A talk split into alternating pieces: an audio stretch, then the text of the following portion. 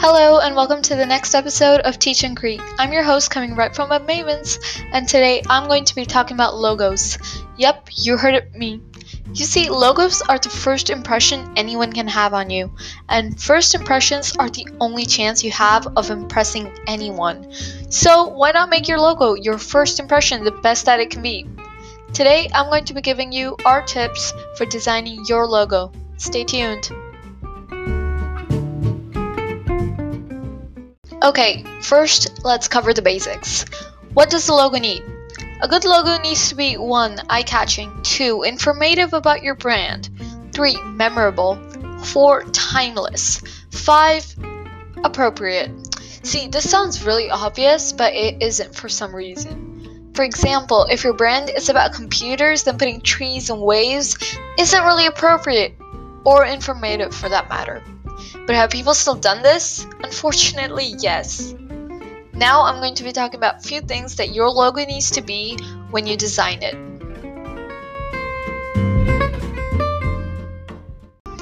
The first tip is a common, understood one, yet it must be said. The first tip is to know your brand. Your logo should describe your brand, and for that, you need to have proper insight into your brand. Your logo should define your goal, for it is the face of the whole brand, the face that your audience will be looking at. The second tip is to make it clean.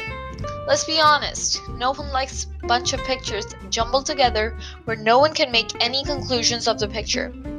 Instead, if your logo is clean, simple, it catches attention with its elegance. Remember, guys, sometimes less is more. The third tip is to use color wisely. Okay, so what do I mean from this? Well, it's easy. Let's say that you're trying to be welcoming. Would you wear all black? Probably not. Black is dark, mysterious. It's a great color. One of my favorite actually, but it's also unwelcoming to some people. It can send out the wrong vibe, you see. This is why choosing your color wisely is super important. Now I'm going to list what each color can omit which can be important information to keep in mind. 1. Warm colors like red, yellow, and orange omit love, passion, happiness. If used probably also anger. Number 2. Cool colors such as blue, green, and purple omit calmness, sadness, and also indifference. Number 3. Darker colors like black can be secretive, mysterious, sometimes unwelcoming, but don't be discouraged. If used properly, the black can also be fashionable, elegant even. My next tip is to be literal. This isn't the same as giving information about your brand. When I say literal, I mean literal. An example of such a logo is Apple. There's a really valid reason why Apple's logo is a literal apple. My fifth tip is be memorable. Yes, I have mentioned this a lot, but that should just be an indicator to you on how important this tip is. If I can't remember your logo after a few hours, then you've failed. This tip is extremely important because potential clients don't go looking for logos, businesses. Well, sometimes they do, but most of the time they don't. They come across your logo. So you have to make sure that's appealing enough to make them want to stay. My sixth tip is another I've already mentioned, but be appropriate, be relevant. If your business has nothing about the sea, then why put waves? It makes no sense.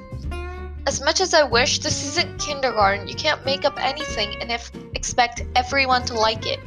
It takes time, creativity, and guidelines. Which is also why I hope this podcast helped.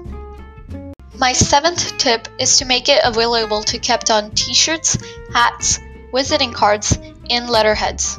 See, you can use people as advertising tools by selling merch to them. See, if you go out on a dinner with someone and they're wearing a t-shirt, you inquire about it. That way you learn about it. It's called people advertising. It's really simple and it's used everywhere. Make it good and people are sure to inquire.